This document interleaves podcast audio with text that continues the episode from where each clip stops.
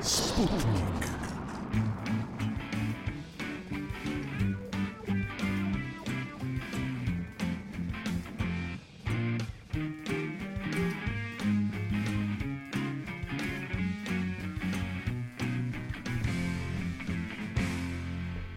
Come ogni venerdì si parla di eh, scienza su Roma 3 Radio, questo è Sputnik che sta per cominciare. Sono Lorenzo Picca e in compagnia del professor Roberto Ferretti che saluto. Buonasera. Cominciamo questa puntata eh, dedicata agli approfondimenti scientifici. Oggi parleremo di una tematica eh, molto interessante che eh, mixa fotografia e ricerca scientifica e lo faremo con un ospite d'eccezione, il fotografo professionista Fabiano Ventura, a cui do il benvenuto. Ciao a tutti. Benvenuto Fabiano. Io allora eh, lascerei la parola al professor Ferretti per introdurre eh, le tematiche che andremo oggi ad affrontare.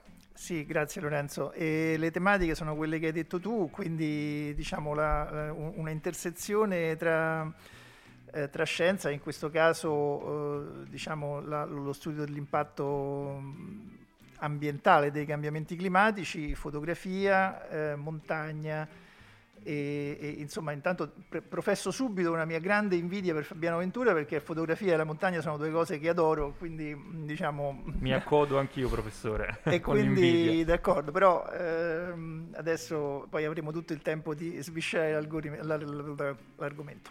Ricordiamo allora i nostri contatti la pagina Facebook eh, Roma 3 Radio con il 3 scritto a lettere la pagina Instagram Roma 3 Radio con il 3 scritto a numero dove trovate già il post dedicato a, a questa puntata e anche tutti i link per andare a curiosare sulle attività eh, che eh, Fabiano Ventura ci racconterà fra pochissimo. Direi di cominciare con un brano musicale e poi entriamo nel vivo eh, di questa puntata.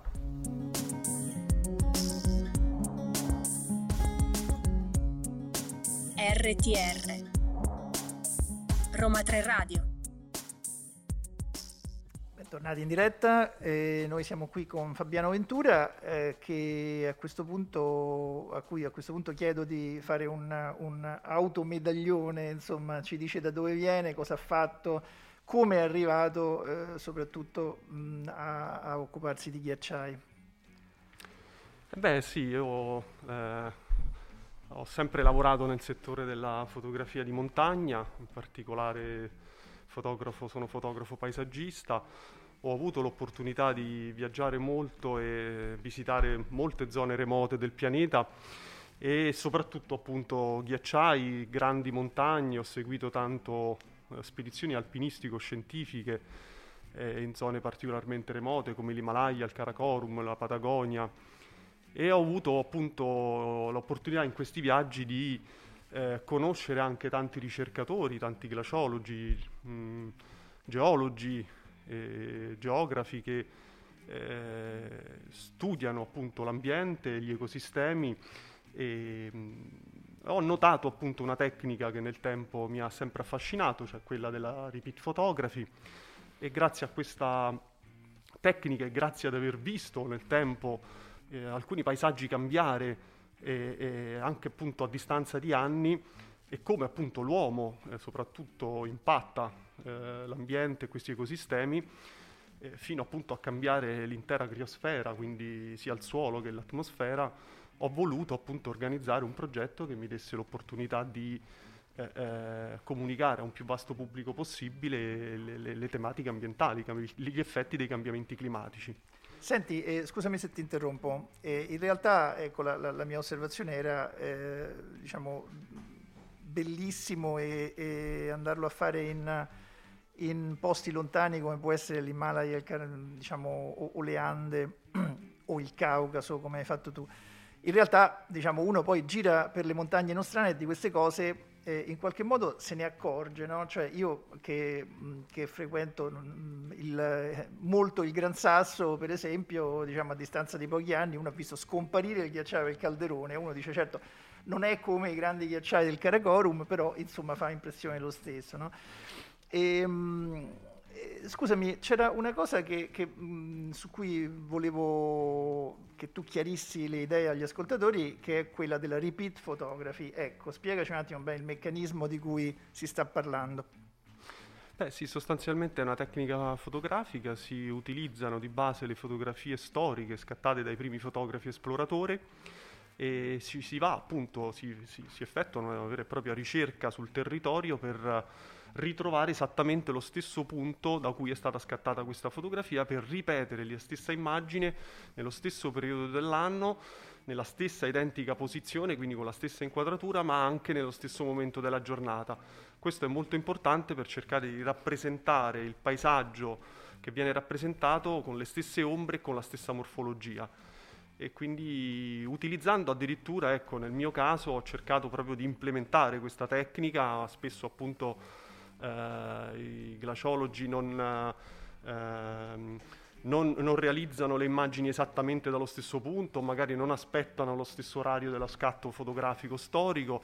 Io invece ho cercato di utilizzare non solo cercando di, appunto, non ho, non ho cercato solamente di mettermi esattamente nello stesso punto, ma anche utilizza- ho cercato di utilizzare le stesse tecniche con lo stesso materiale fotografico, quindi lastre in pellicola e, e con gli stessi formati o comunque con rapporti di distorsione delle lenti molto simili a quelli dei fotografi storici, proprio per cercare di sovrapporre le immagini e restituire alla comunità scientifica internazionale delle immagini che fossero perfettamente collimate punto punto e dessero un impatto diciamo, di eh, visibilità particolarmente forte.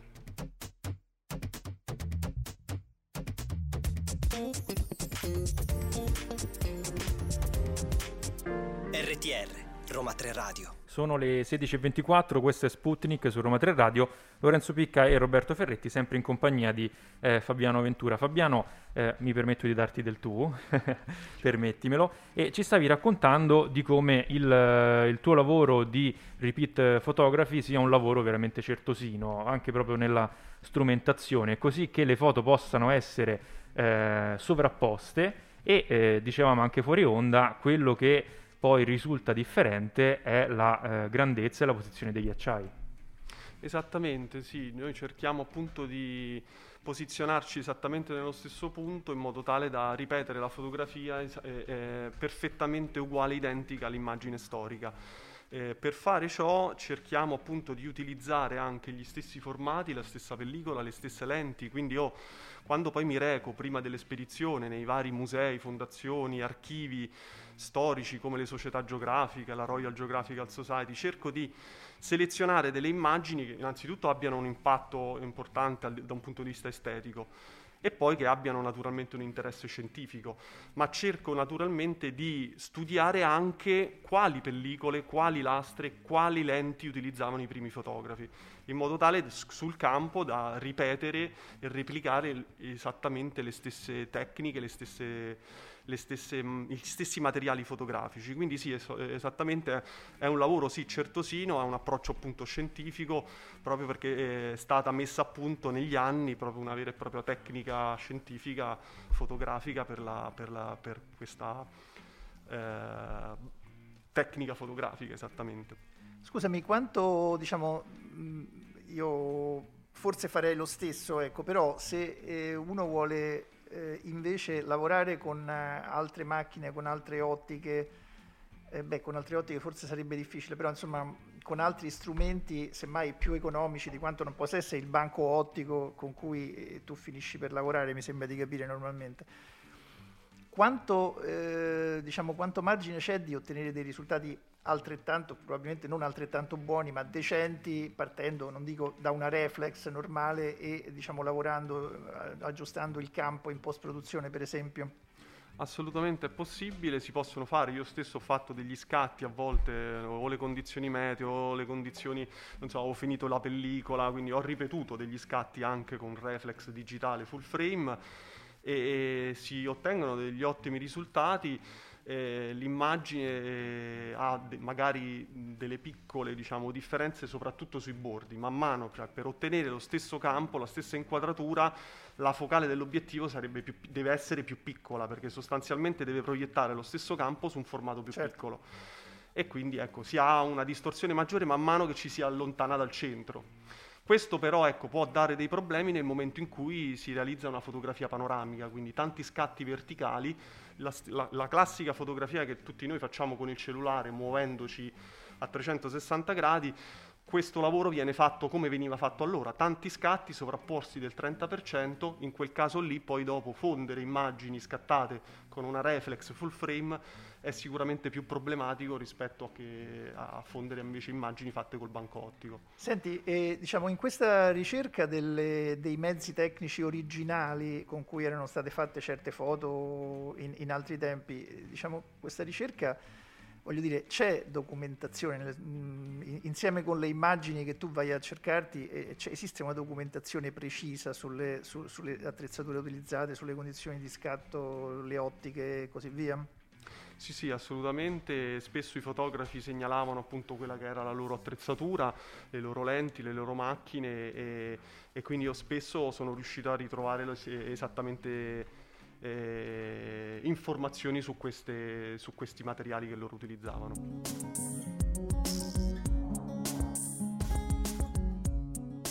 RTR Roma 3 Radio Eccoci tornati in diretta e, e, sì, continuiamo il discorso di prima. Prima si stava parlando di riprodurre le ottiche, i formati, insomma le condizioni tecniche, mh, diciamo, di, del, delle, delle apparecchiature con cui sono state scattate eh, le foto e poi ci sta eh, questo, questo, punto dolente di ri, andare a ripescare il punto esatto in cui erano state scattate. Ecco, qui eh, diciamo che ci dici, questo sembra un problema abbastanza più complicato in realtà. Beh sì, forse questo è uno degli aspetti più complicati del progetto, proprio esat- trovare esattamente lo stesso punto geografico. Stiamo parlando delle più grandi montagne del mondo, quindi di zone, aree geografiche molto estese, molto grandi, senza punti di riferimento. Eh, per esempio ripetere delle fotografie su Roma è molto più semplice delle fotografie storiche, proprio perché uno ha molti punti di riferimento. Sulle grandi montagne noi abbiamo i DEM, cioè i Digital Animation Model, quando disponibili, cioè i, i, modelli tridimensionali del terreno, le carte topografiche storiche che mettiamo a confronto con le carte topografiche moderne, le fotografie storiche che naturalmente io ho con me durante queste spedizioni. E quindi a volte grazie all'utilizzo di Google Earth riusciamo a previsualizzare il punto di ripresa utilizzando anche i modelli tridimensionali del terreno, ma il grosso del lavoro spesso viene fatto sul campo, carta topografica, fotografie storiche alla mano e comparazione proprio tra quello che noi vediamo dall'immagine storica e il paesaggio circostante. Quindi spesso poi ci ritroviamo a salire delle montagne, a volte ci rendiamo conto che siamo saliti troppo, dobbiamo riscendere, poi ci spostiamo. Viene fatto un vero e proprio lavoro di tara per cercare di sovrapporre le, le, le, le creste montuose che stanno più vicino con quelle che stanno dietro, in modo tale da trovare esattamente, eh, calibrare esattamente il punto fotografico con un'analisi molto approfondita dell'immagine storica. Tutto questo si fa tipicamente o almeno spesso eh, fuori dai percorsi più battuti? Assolutamente, noi abbiamo letto anche tutti i vari tutti i vari libri ufficiali delle spedizioni, come il Duca degli Abruzzi in Karakorum, il Duca di Spoleto sempre in Karakorum, sono tutti libri ufficiali, ma spesso i fotografi per, visto che queste fotografie venivano utilizzate per, soprattutto per determinare quelli che erano i bordi, i confini delle nazioni allora e avevano scopi soprattutto di divulgazione, di, di, di, di conoscenza dei luoghi, abbiamo cercato di eh, leggere anche i diari di viaggio dei fotografi che spesso uscivano dagli itinerari ufficiali per andare a ritrovare eh, dei punti particolarmente panoramici da dove si potevano vedere le creste delle montagne, i confini, eh, le montagne più grandi, i ghiacciai più grandi e avere appunto una visione del, del paesaggio. Per esempio, quando gli Stati Uniti d'America comprarono dalla Russia eh, eh la, la, l'Alaska, eh, tutti i vari, il governo mandò tantissime spedizioni eh, con i vari fotografi proprio per andare a definire quelli che erano i bordi tra il Canada, l'Alaska e vennero realizzate tantissime fotografie. Io in questo progetto ho selezionato milioni e milioni di fotografie eh, per poi andare sul campo e ripeterne magari 20, 30, ecco, al massimo a spedizione.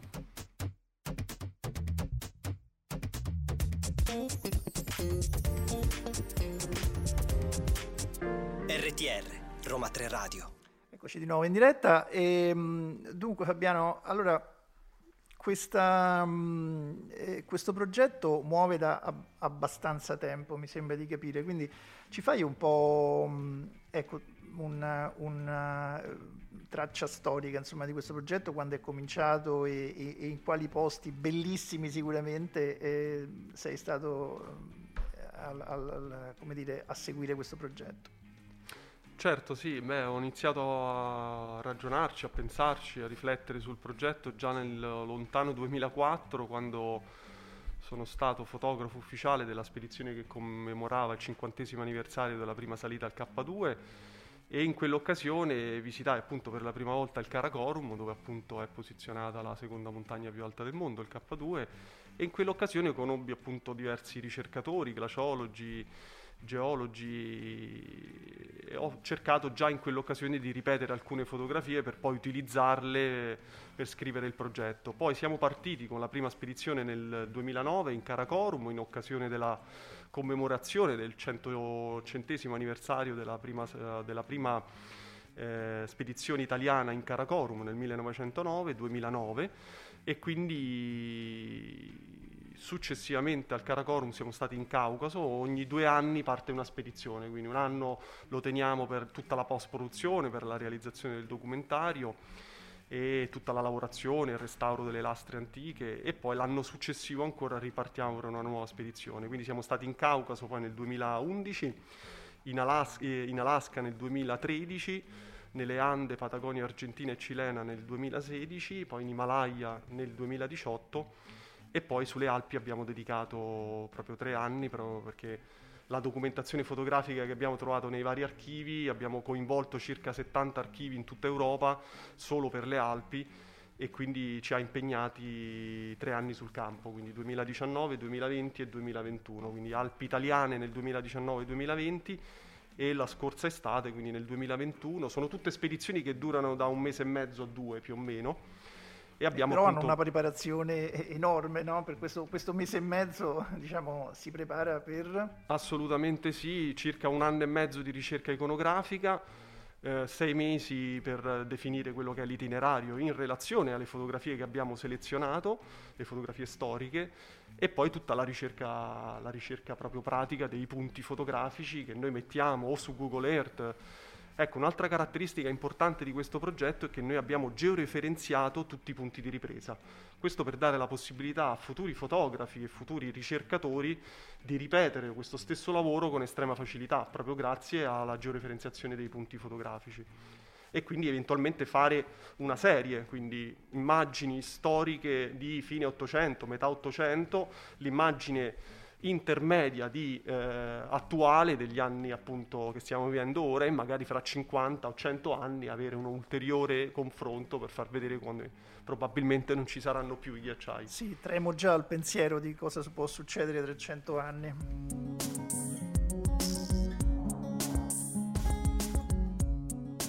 RTR Roma 3 Radio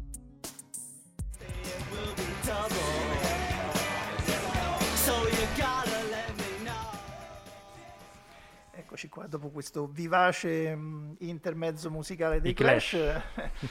beh, sono cose che vanno, come dire, bene per me che ho una certa età.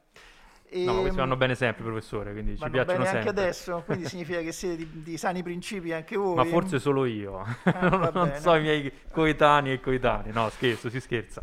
D'accordo, allora, eh, dunque Fabiano, eh, tu hai parlato eh, molto di, di tutto la, la, l'aspetto diciamo, preparatorio della foto, andarsi a cercare eh, le, le, le, i mezzi tecnici giusti, le, posizioni eh, giuste per, di ripresa, insomma e così via.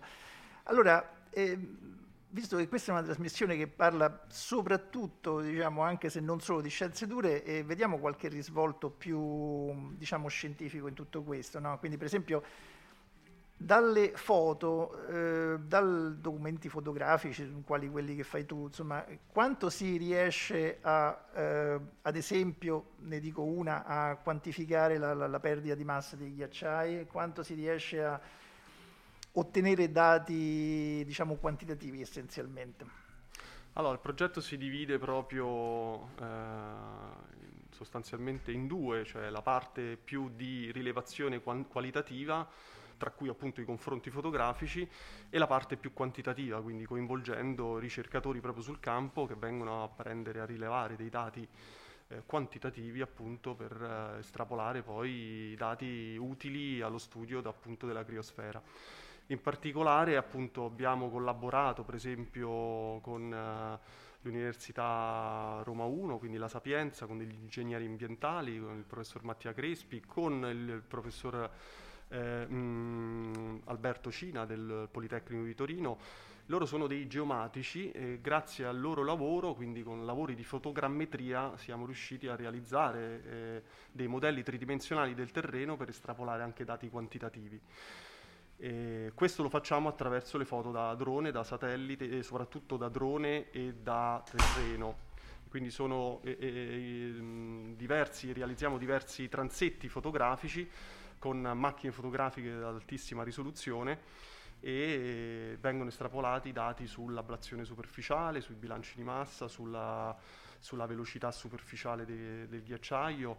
Eh, le immagini di confronto vanno in qualche modo ad aiutare il potere di comunicazione che hanno i dati e quindi grazie a queste immagini noi le, le, le, forniamo a titolo gratuito a tutta la comunità scientifica e, e proprio per uh, andare ad aiutare a livello di comunicazione, a livello proprio di potere di comunicazione, quelli che sono i dati scientifici. Quindi non più la tabella o il grafico che eh, magari può annoiare un visitatore medio del, del, o comunque l'utente che legge e, e, e, cerca appunto di comprendere quello che viene fatto dai ricercatori, ma eh, immagini che possono eh, sostanziare, possono dare una, una visione realistica di ciò che esprimono i dati.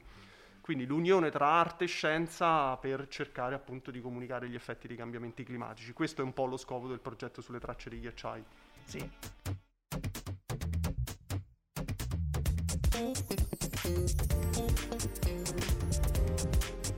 RTR, Roma 3 Radio. Ecco, torniamoci, to, sì, torniamoci. Siamo tornati in diretta e mm, dunque, ecco, stavamo, di cosa stiamo parlando? Ecco, del fatto che la repeat photography eh, sia, diciamo, la tua mh, mm, opera di fotografo sia una parte di un progetto più vasto. Ecco, questo però è probabilmente, eh, insomma, guardando le, le, foto che tu metti in mostra nel, nel, nel, nelle tue mostre che, che, stanno girando il mondo, è eh, probabilmente anche l'aspetto che colpisce di più il pubblico, che è più convincente se non altro nei confronti del grande pubblico. Ma sì, certo, cerchiamo di organizzare delle mostre, stiamo organizzando delle mostre, attualmente la, la, la mostra del progetto è in eh, esposta alla Klimarena di Shenzhen in Germania in, e, e, e, realizziamo queste mostre con delle grandi stampe anche lunghe 4-3 metri, grandi quindi gigantografie, quindi eh, eh, obblighiamo proprio le persone a fare lo stesso movimento con la testa, per esempio, che si fa nella natura, proprio per vedere eh, queste grandi immagini. E sono immagini stampate ad altissima qualità, eh, eh particolarmente curate, viene fatto poi tutto un lavoro di restauro anche delle fotografie storiche, quindi eh, vengono restaurate, pulite. post prodotte, storica e moderna e quindi sono immagini particolarmente estetiche che hanno un forte potere di comunicazione. Se poi, come facciamo appunto noi in queste mostre, le associamo ai dati scientifici rilevati, assumono appunto un forte potere di comunicazione con un'autorevolezza anche scientifica. Sì, e senti, diciamo una, una, cosa che mi era venuta in mente guardando queste foto e anche su quello che stavi dicendo fuori onda è questa, diciamo tu hai girato varie, alcune delle più molte delle più alte catene montuose del mondo e dov'è che ci sono più danni? Ma cioè, eh... diciamo, ce ne sono tanti dappertutto, immagino, però insomma, qual è una, sì, diciamo se uno che... dovesse fare una gradazione, per così dire, del danno ambientale che c'è fino a questo punto? Sì, li, li, diciamo la, il ruolo anche di questo progetto, ormai lo posso dire, avendolo terminato, almeno la fase sul campo, è proprio quello di aver avuto di avere la possibilità di avere appunto il polso della situazione a livello globale, proprio perché siamo stati nelle catene montuose più grandi del pianeta. Senz'altro le zone eh, dove i ghiacciai si sono arretrati maggiormente hanno perso appunto la loro massa sono in Alaska e in Patagonia, proprio perché questi ghiacciai si arretrano però non solo per colpa del surriscaldamento globale, ma anche per motivi legati alla salinità dell'acqua, la, alle correnti marine, perché poggiano proprio sull'oceano, al tipo di fondale e quindi si innescano diciamo, delle catene eh, di deframmentazione proprio del ghiaccio che eh, una volta innescate nella, alla fine della piccola età glaciale non si sono mai fermate. Quindi ci sono vari aspetti e varie dinamiche, perché l'arretramento dei ghiacciai non, è, non dipende solamente dal surriscaldamento globale, ma può dipendere da tantissime altre, eh, eh, da, da, da, da, tantissimi altri motivi, appunto. Noi abbiamo cercato appunto di documentarli, per questo siamo stati a Glacier Bay National Park, dove appunto i ghiacciai arretrano non solo per colpa del surriscaldamento globale. Questo io l'ho voluto fare proprio fin dall'inizio, proprio convinto del fatto che non volevo essere additato come il classico fotografo ecologista eh, che andava appunto in giro a dire che era solo colpa dell'uomo. Naturalmente l'uomo ha una forte responsabilità, il, il, il fine ultimo di questo progetto è proprio quello di cercare di comunicare a un più vasto pubblico possibile la responsabilità antropica in questi cambiamenti. E quindi senz'altro ecco, ho voluto fotografare delle zone del mondo dove per esempio i ghiacciai sono anche in avanzata, come per esempio in, in Karakorum e, e, quindi essere più obiettivo possibile e di conseguenza per essere anche più credibile possibile poi in futuro alla, alla, al termine del progetto.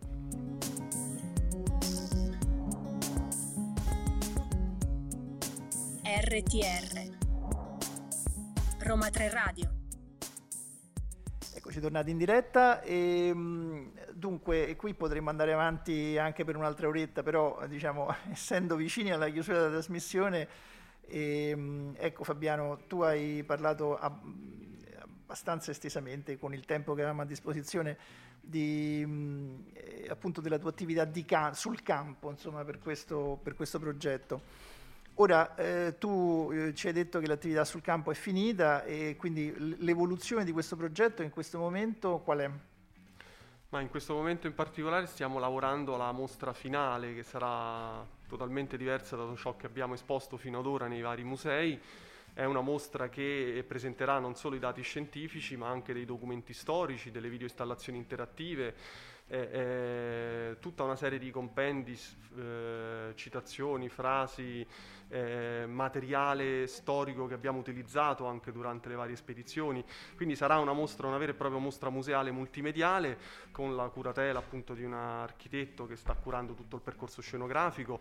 Ci sono stati dati a disposizione oltre 700 metri quadri del Forte di Bard, questo grande museo in Val d'Aosta dove eh, realizzeremo, appunto inaugureremo il 16 giugno una mostra che durerà 5 mesi appunto al Forte di Bard dal 17 giugno al 13 novembre che appunto sarà possibile visitare. Attualmente la mostra è esposta in prima nazionale in Germania e ora una parte del risultato, soprattutto del lavoro sulle Alpi, è uscito sulla rivista National Geographic di questo mese di marzo e appunto continueremo naturalmente alla diffusione. È terminata la fase sul campo, quindi le spedizioni sul campo, ma adesso stiamo lavorando alla realizzazione di questa grande mostra museale che farà il giro del mondo, soprattutto nei musei di scienze naturali e scienze della tecnica. E senti, nel corso di tutto questo giro del mondo passerà anche a Roma per caso? Assolutamente sì, abbiamo diverse eh, interessi insomma, nei, nei, nei, vari musei, abbiamo esposto al Picorini, speriamo di portarlo anche eh, a questo polo scientifico che finalmente eh, eh il Comune di Roma sta cercando di realizzare da anni e che oggi è, è, il, fatto che, è il fatto che se ne parli da tanti anni che mi preoccupa, vedi? Ma Come la metro adesso, C forse. Adesso abbiamo dei finanziamenti per cercare di portare a termine questo grande lavoro perché appunto la capitale ha veramente un patrimonio importantissimo e cercheremo insomma di dare il nostro, contrib- il nostro piccolo contributo anche a questo bel museo. Poi ecco appunto ci sta il museo di, di Trento, tanti, tanti, altri musei nel mondo che ci hanno già chiesto, come il Natural History di Londra, il museo della città della scienza di Parigi. Abbiamo da poco ottenuto il patrocinio dell'UNESCO direttamente dalla sede internazionale a Parigi per, proprio per questa mostra e quindi il lavoro principale che stiamo realizzando ora è quello appunto della messa a punto di una grande mostra museale che non sarà solo fotografica ma sarà appunto multimediale, realtà aumentata, ci saranno diversi anche tool di data visualization, stiamo collaborando con l'Agenzia Spaziale Europea che ci sta elaborando i nostri dati scientifici per metterli su, su elaborazioni da satellite, immagini da satellite. Senti, e, diciamo, immagino anche che tutto questo materiale che, che rappresenta l'elaborazione di, di, tutti i dati di campo insomma, che, voi avete, che voi avete raccolto e poi sarà messo a disposizione della comunità scientifica, immagino. Assolutamente sì, le varie pubblicazioni sono open access, sono disponibili e soprattutto i confronti fotografici abbiamo dei patrocini specifici con i due enti forse più grandi, più importanti al mondo, nel mondo della glaciologia, il World Glacier Monitoring Service a Zurigo e lo Snow Ice Data Center di Boulder in Colorado. Daremo appunto queste immagini a titolo gratuito per, per farle utilizzare alla comunità scientifica da adesso in futuro, insomma, con tutti i punti GPS, proprio per dare la possibilità in futuro a qualcuno appunto di, replicare di ripetere, ancora una volta. ripetere queste immagini, sì.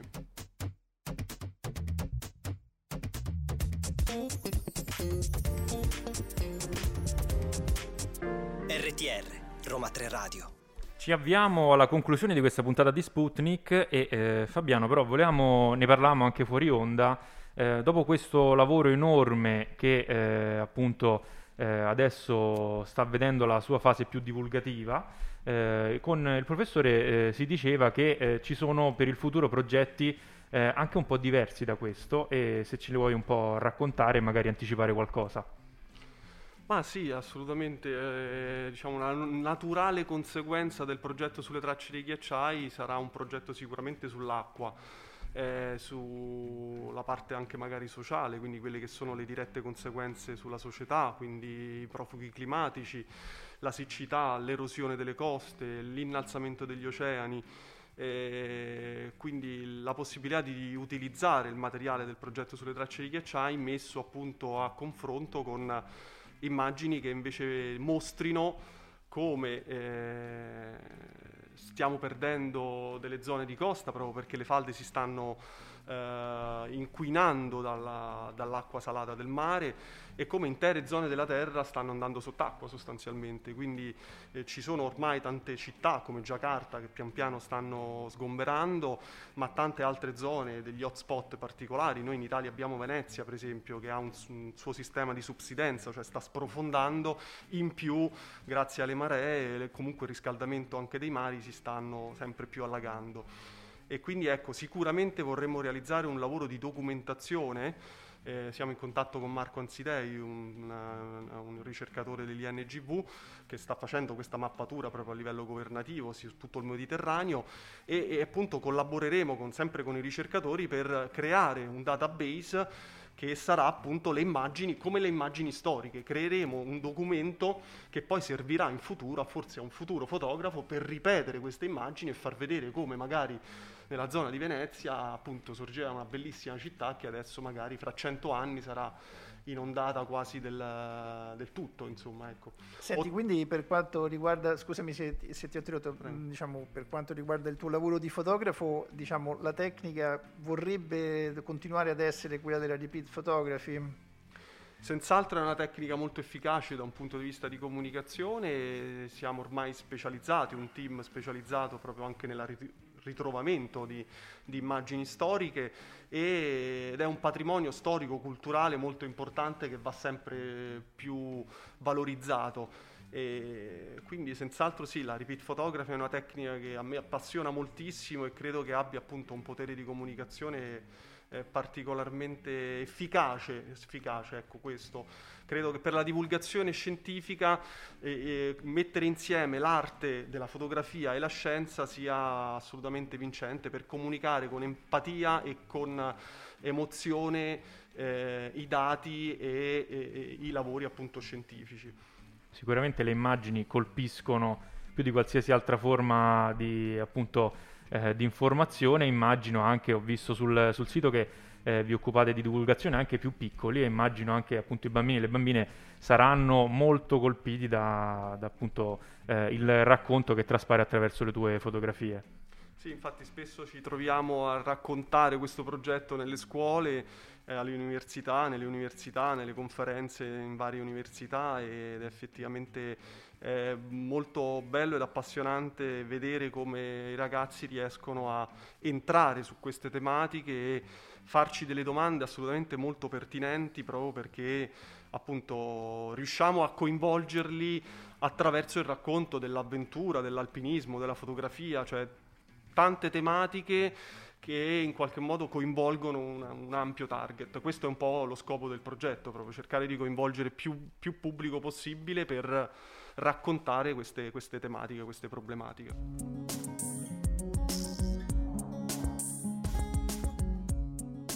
RTR Roma 3 Radio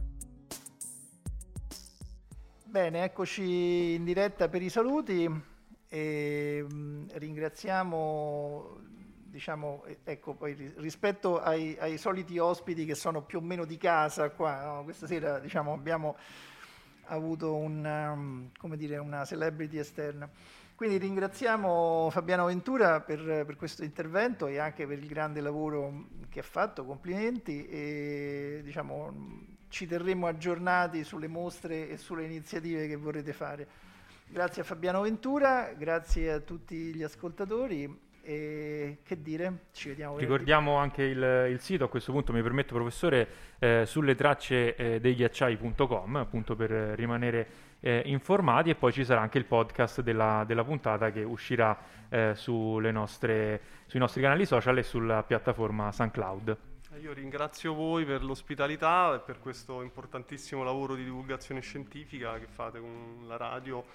E spero insomma di venirvi a raccontare il proseguio del progetto o di altri progetti in futuro. Molto volentieri. Guarda, sei benvenuto naturalmente. Grazie al professor Roberto Ferretti, grazie, vediamo appuntamento, Lorenzo. grazie a voi e un saluto a tutti e vediamo appuntamento a venerdì prossimo. A venerdì. Ciao. 4, 3, 2, 1. Sputnik.